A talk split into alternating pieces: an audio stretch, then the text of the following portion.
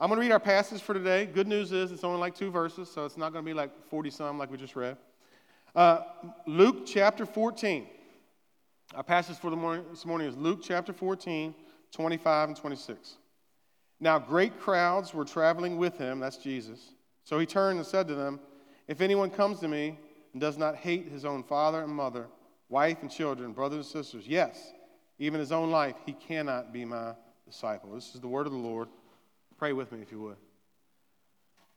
Father, we come into your presence this morning to hear your word, our God, to hear you speak to us from the scriptures, God.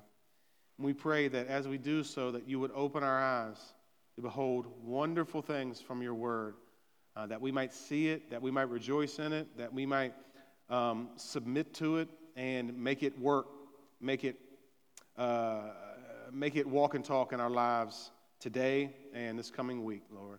Pray you change us uh, as, we, as we hear in Jesus' name. Amen.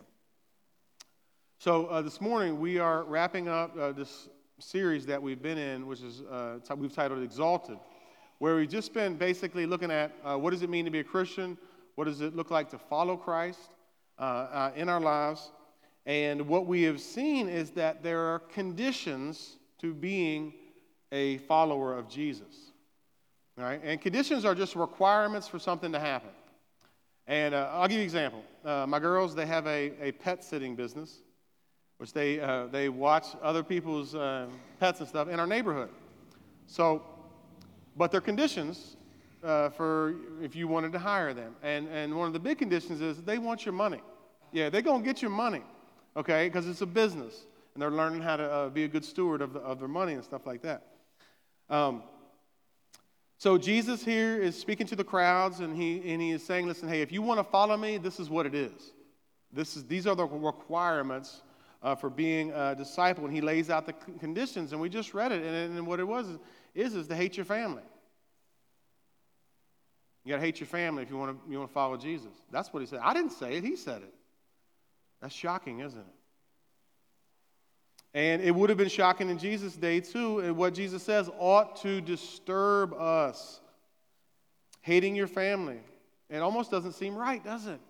Hate your family. It doesn't seem right. What do you think most people think about when they think about Jesus? When I talk to people or when I hear people, what I hear is that Jesus is about love.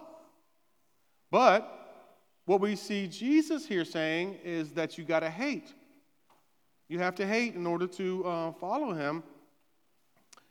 What Jesus is saying here is the way to love is actually to hate. Hating in, G- in Jesus' time in the early, uh, um, in, the, in the ancient Near East, first century, hating was an expression for loving something less. Uh, loving something less, loving other people less. It's, uh, it, Jesus is using hyperbole here. Hyperbole is a, is a, is a form of a figure of speech, which is an exaggeration meant to get a point across. So Jesus is exaggerating hate in order to get uh, his point across. And we do that today too. We say things like, man, I'm so hungry I could eat a horse, right? Now, when someone says that, you don't literally think they're going to go out and, you know, eat a horse. You know, they just mean they're, they're really hungry. Jesus is not saying that we have, should have hatred towards anyone, because that would contradict all kinds of things that Jesus says, like honor your father and mother, love your enemies, love even your enemies. One of the most basic rules for biblical interpretation or making sense out of the Bible um, is something uh, called Scripture interprets Scripture, or the rule of faith is what people theologians call it. It's called the rule of faith. So if you got a Scripture that's difficult to understand, you need to bring in more clear Scripture to help you understand what that uh, text actually means. Here's what Jesus is saying: Allegiance to Him must be at the top of your priority list if you want to follow him. Allegiance to Jesus has got to be number one. So, if you're going to be a follower of Jesus, here's what that means there's always someone more important to your, in your life than everyone else, and that's Jesus. Jesus saying, if you're going to follow him and be his disciple, then the love that you have for Jesus in comparison to the love that you have for everyone else is going to look like hatred. It's going to feel like hatred. Love for Jesus can feel like hatred towards other people. And uh, that's why we have to know this little phrase right here. We got to know this little phrase, and here it is facts over feelings. Facts over feelings. And that's what we're just going to, we're going to sit down on this today. This could really change the fabric of the universe if we get this down. Facts over feelings. Verse 14, I mean, verse uh, 26 of chapter 14. Here's what Jesus says If anyone comes to me and does not hate his own father, and mother, wife, children, brothers, sisters, yes, even his own life, he cannot be my disciple. Let's break this down again. Hate here means love less than other people, including your own family. Right? Jesus does not want you to go out and to pick a fight with your family. Right? He doesn't want you to be the biggest jerk in your family. You know, to walk into your family gathering and say, hey, everybody, I'm a Christian, I'm a follower of Jesus now. He tells me I need to hate you guys, so let me see how I can get underneath your skin. To be uh, the most um, disrespectful person in your family, it's not what he's talking about. Jesus is talking about loyalty to him above all others, allegiance to him. I've been at a, a couple events recently where I've had to say the Pledge of Allegiance. And I realized I have not said the Pledge of Allegiance for like some decades. I have not been uh, in, any environment where, I, where you know, I had to. But it, the words really struck me. They are serious words. Pledge allegiance to the Re- United States, to the Republic for which the flag stands. Right? It is serious words. You're pledging allegiance to the, your, your loyalty to the country. As Christians, we pledge allegiance to Jesus above everyone else. That is the condition for being a disciple uh, of Jesus. But when we pledge allegiance to Jesus, it can feel like hatred from the perspective of other people. Because it's like, oh, what are you saying? Like, it's not just me here, there's someone above me? Yeah, we're saying there's someone above you, someone above everybody, even our own family. There's someone above uh, uh it all, and it's, it's Jesus. Now, I want you guys to focus here for a second.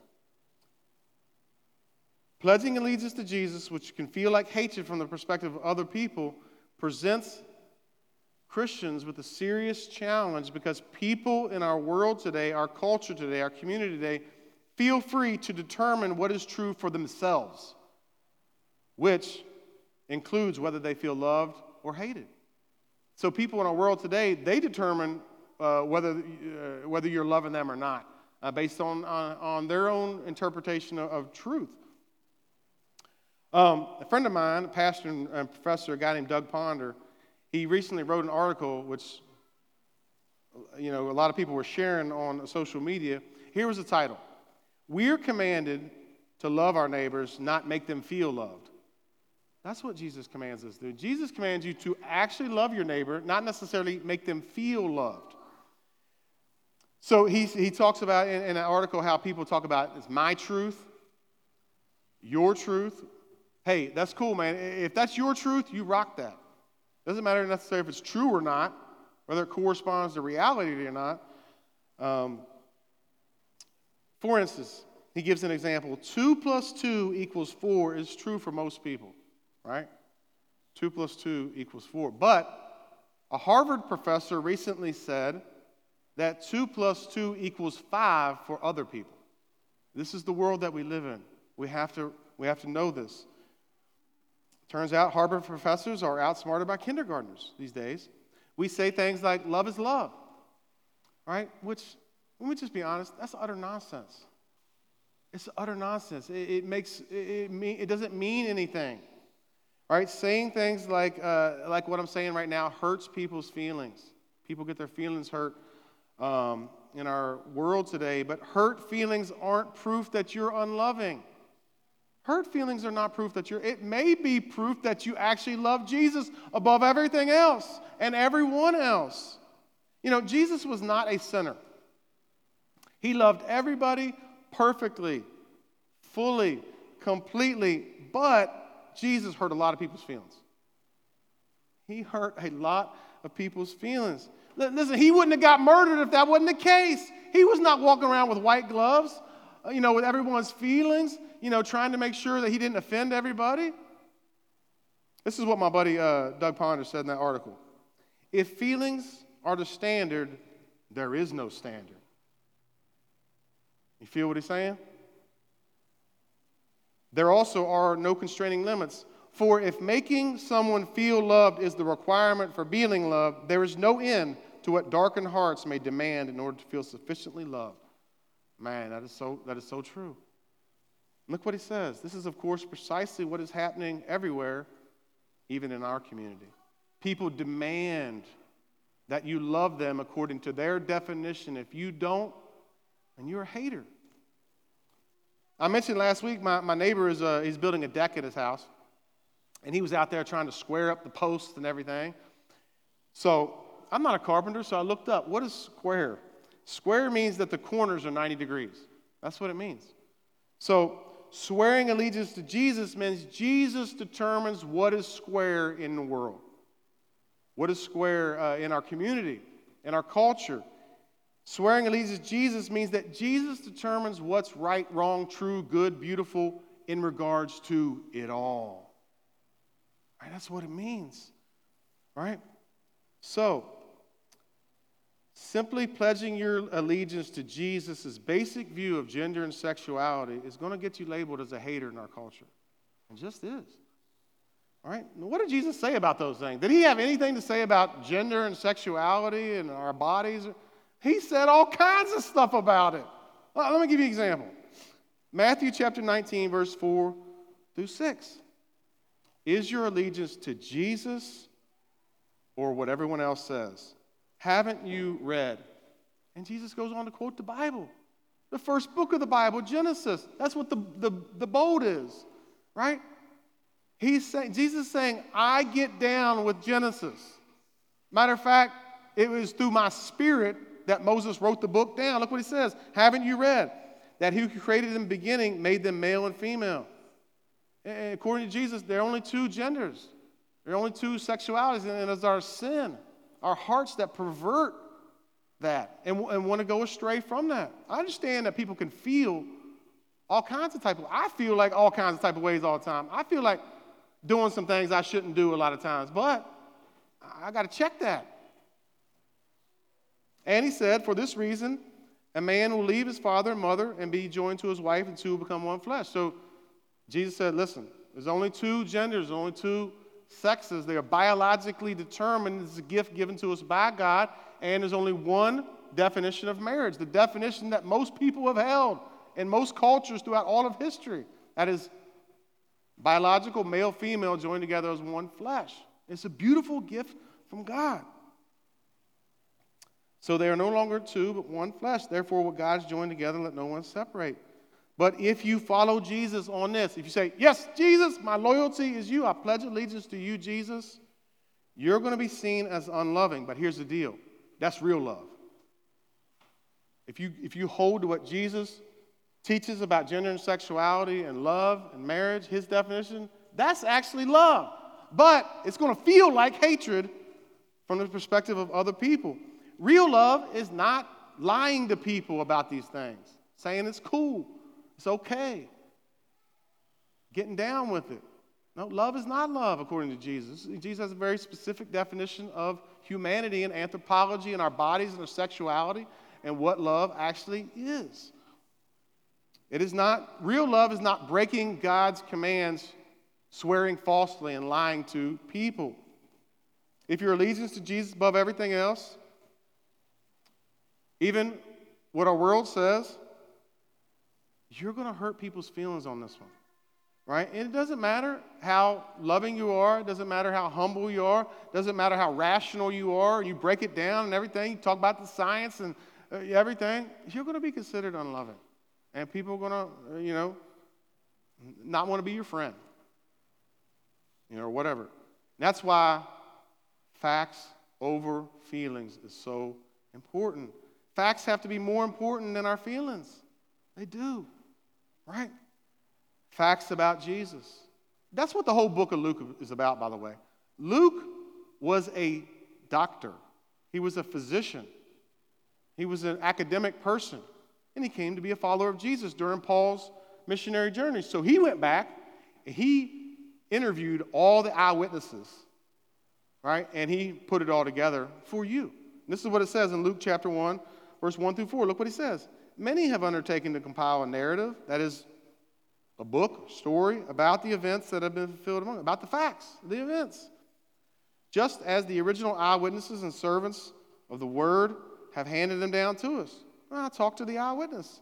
So it seemed good uh, also to me, since I've carefully investigated everything, CSI, from the very beginning, from the first, to write to you in orderly sequence, most honorable Theophilus. He was writing this to his friend to bless him, so that you may know the certainty, the truthfulness of the facts, of the things about which you have been instructed. So Luke is a historical account of the facts, the things that God did in and through his, his son, Lord Jesus, the facts about Jesus. I uh, had an issue with the axle on my vehicle re- recently, so I took it to the mechanic. And then when you take your vehicle to the mechanic, listen, you don't want, you don't give a rip about their feelings.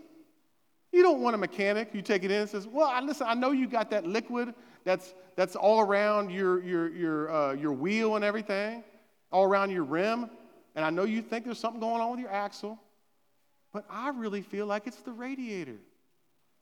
No one does that. You don't care what they feel. You want to know the facts. It's the axle, right? Something's going on with that. What are the facts that Luke gives to us about Jesus? Well, he interviewed all the eyewitnesses and he wrote down the story about how Jesus was with his disciples and they were out on the Sea of Galilee. And in that particular region of the land of Israel, there's a big mountain there, and the water, the air will come down off of that mountain. Well, similar things happen here. The, the air comes down, mixes with the air of the Sea of Galilee, boom, you got a big storm on your hands. And these huge storms will break out uh, on the Sea of Galilee. And that's what happened to the disciples. Jesus was up in the boat with them out on the Sea of Galilee. This storm starts breaking out. And I'm talking, you going up the wave, you're going down the wave. And then, you know, they didn't have these big, huge boats. And they were sinking.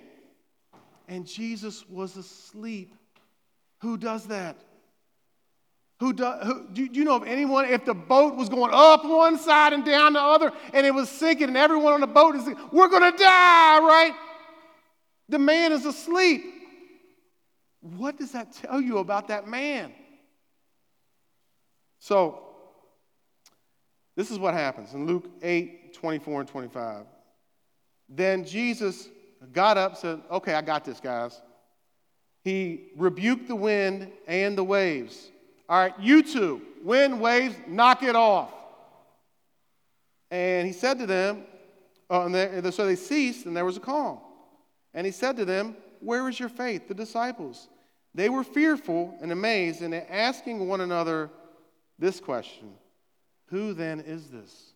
Who is this man that he commands even the winds and the waves, and they obey? Listen, here's the point. That's the fact. This is the story. This is what happened. No one ever did. Who does this? You know, do you have any friends that can speak to the wind and the wave and make them do something? No one ever did this. That's the whole point, right? No one ever spoke like Jesus. No one ever did what he did. And Luke, reason he writes this story is to put that question to you. Who do you think he is? Who then is this? I will tell you who he is. He is the Lord. He is the creator God. He's the God who made the wind and the wave. That's why he was able to go to sleep, because he's a sovereign God in control of everything. Who made the wind? He was not worried about the wind. He wasn't worried about the waves. What? That's nothing. Jesus gets up. What are y'all talking about? Boom, boom, boom. Sit down, shut up. It's enough. Tired of it. Knock it off. And uh, this story is actually referring to the psalm that we read Psalm 107. It's so beautiful, right? Verses uh, 28 and 30. We'll read it again if you didn't get enough of it. Then they cried out to the Lord in their trouble, and he brought them out of their distress. He stilled the storm to a whisper, and the waves of the sea were hushed, and they rejoiced when they, were, when they grew quiet. Then he guided them to the harbor that they longed for. See, Jesus is Lord. Facts over feelings. And the fact that he is God, he is the creator God, demands your allegiance. This is why it doesn't matter what everyone else says about anything. It's Jesus is Lord over everything. He's the creator of all, all things. Luke gives us the facts about the good news about what Jesus has done for us. All right, so Matthew, Mark, Luke, John, the first four books of the Bible are what's called gospel. They are the gospels. That's how the, the, the, the second part of the Bible starts out. They are the historical accounts of who Jesus is, and they're a particular genre of literature called gospel. And that word gospel means good news.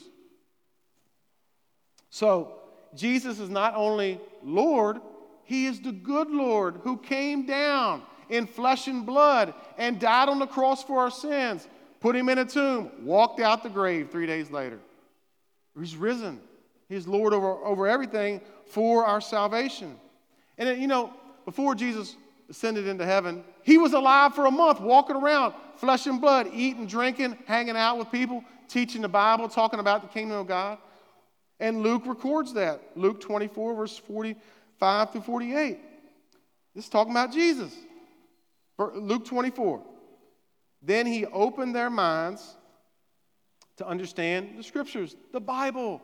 Jesus had a Bible study with his disciples after he rose. He also said to them, This is what is written, that's what's in the book. The Messiah, that's me, will suffer and rise from the dead on the third day. Then repentance and for the forgiveness of sins will be proclaimed in his name to all nations, beginning at Jerusalem.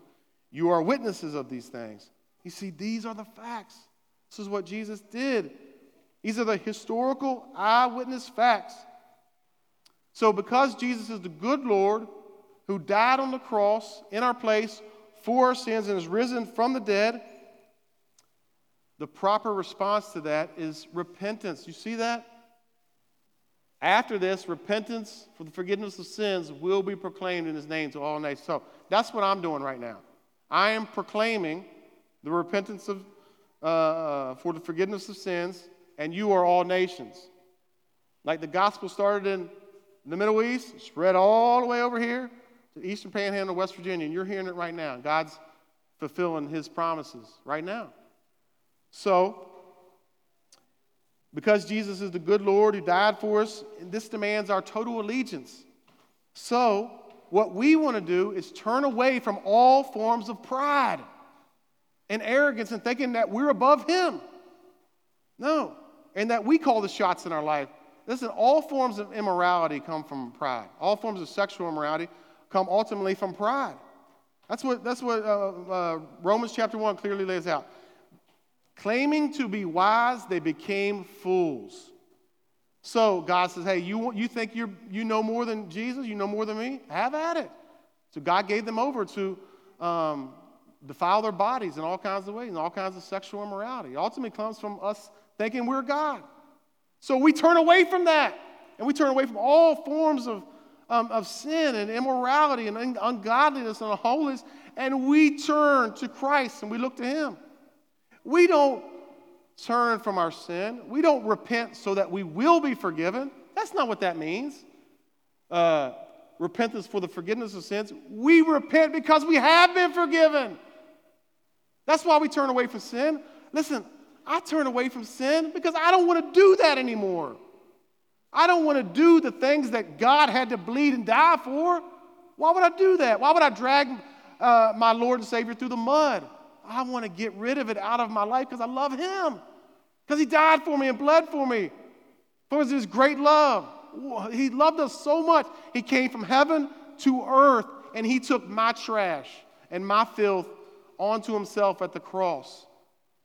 So, out of a heart of gratitude, turn away from those things. Facts over feelings. Uh, I don't know about you, but I was a big fan of The Rock back in the day. The wrestler, The Rock, Dwayne Johnson. Yeah, that was my dude, right? It's the Rock. He would interview people, he'd have the microphone. he would say, you know, how you feeling about the match tonight? And they would say, well, I feel, it doesn't matter how you feel. That's what he would say. It doesn't matter how you feel, right? I think someone needs to like develop an app. You know, you get the app. Sorry, this is my little receiver here, but this is a cell phone. Pretend. All right? You download the app. Maybe it's called, the app is called Facts Over Feelings. You download it, it goes into your phone. You have it open uh, at all times. You know, and then when you go to say something like, Well, I feel, all of a sudden the rock's voice comes out of your pocket. He says, It doesn't matter how you feel because facts over feelings, right? Someone needs to develop that app, right?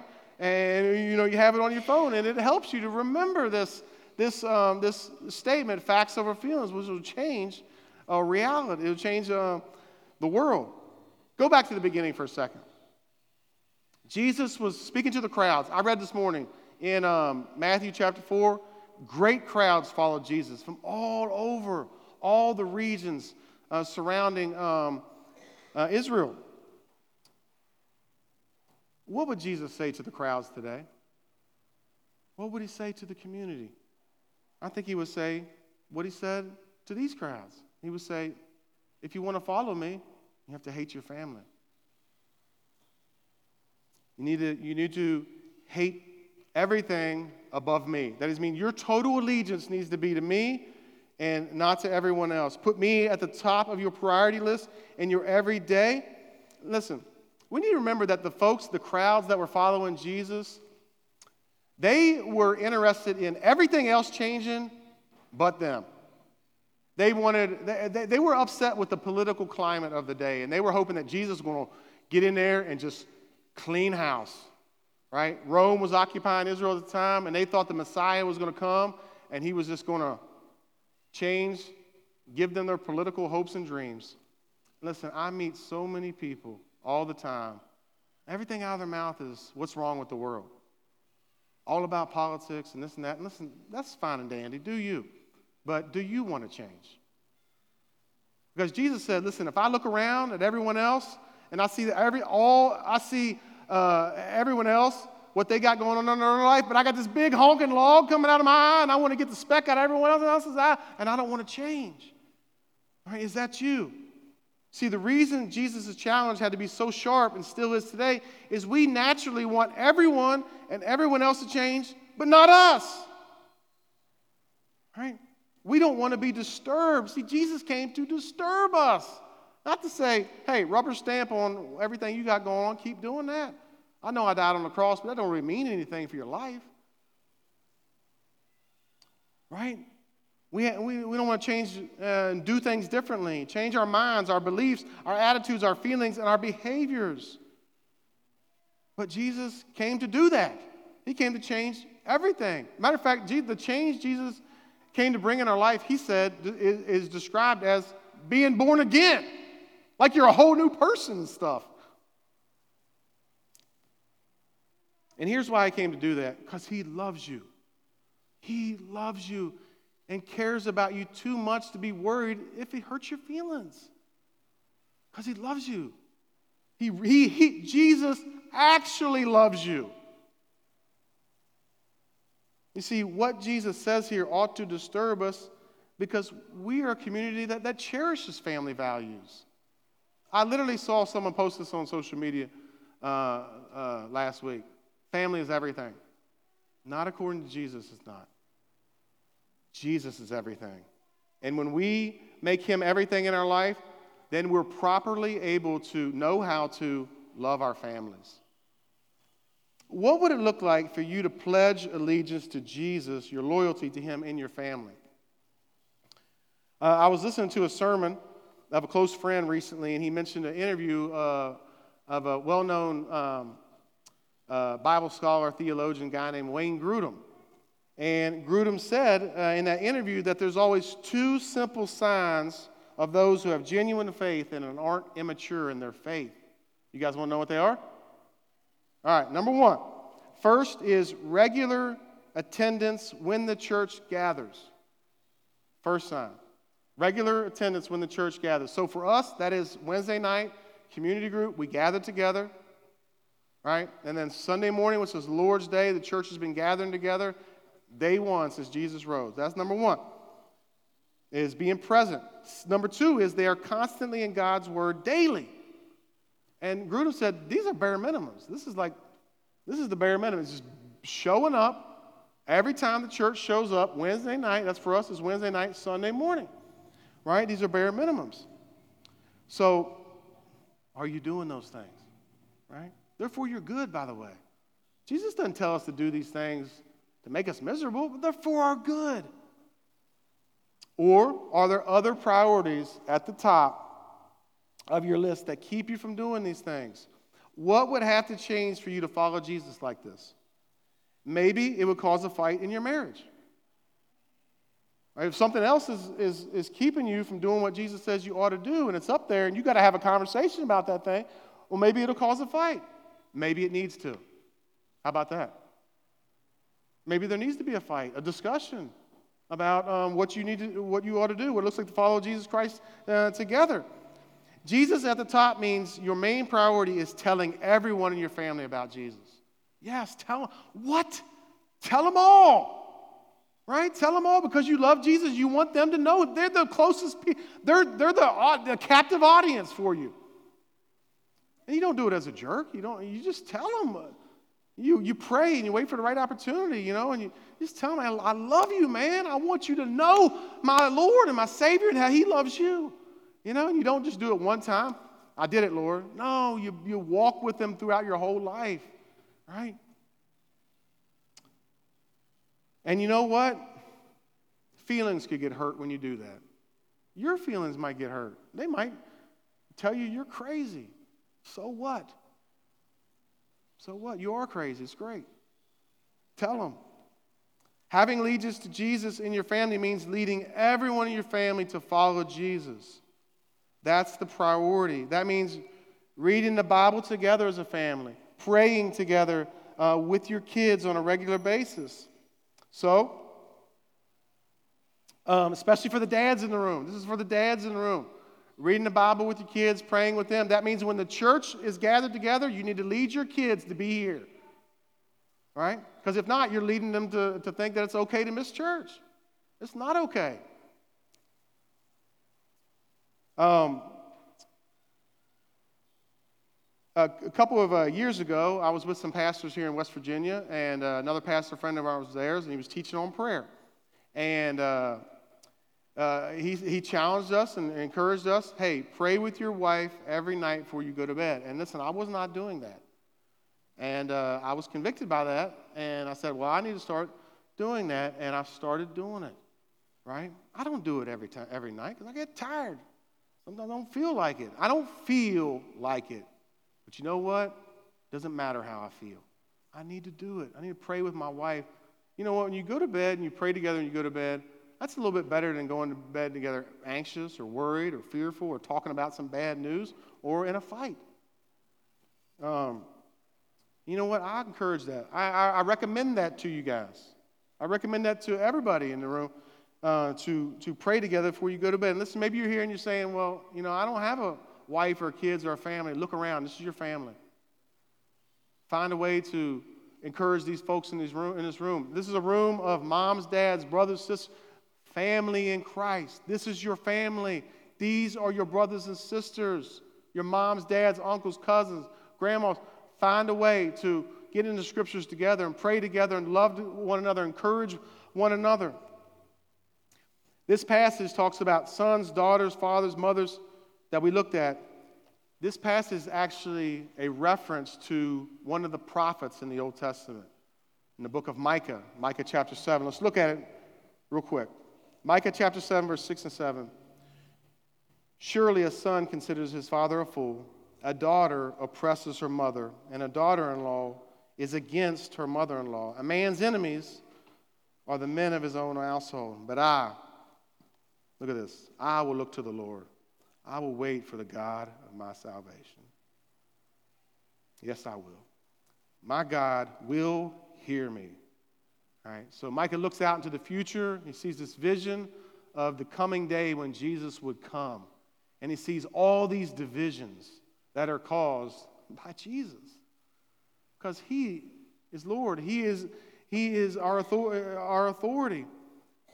And see, these, these divisions come because people have other allegiances, other loyalties, other uh, loyalties, and other priorities. See, but we want to do what Micah says right here. We want to do that. We want to look to Jesus. We want to look to the Lord, put our faith, our trust, our hope, and our obedience to Him, and we want to rest in His salvation because guess what? It already came. Micah was looking forward to it. We are looking back to it, resting in it, resting in the fact that He already accomplished it, right? And we want to talk to Him, know that He hears our prayers, He hears our concerns when people perceive us as hateful, when we're really just trying to love Him like Jesus does.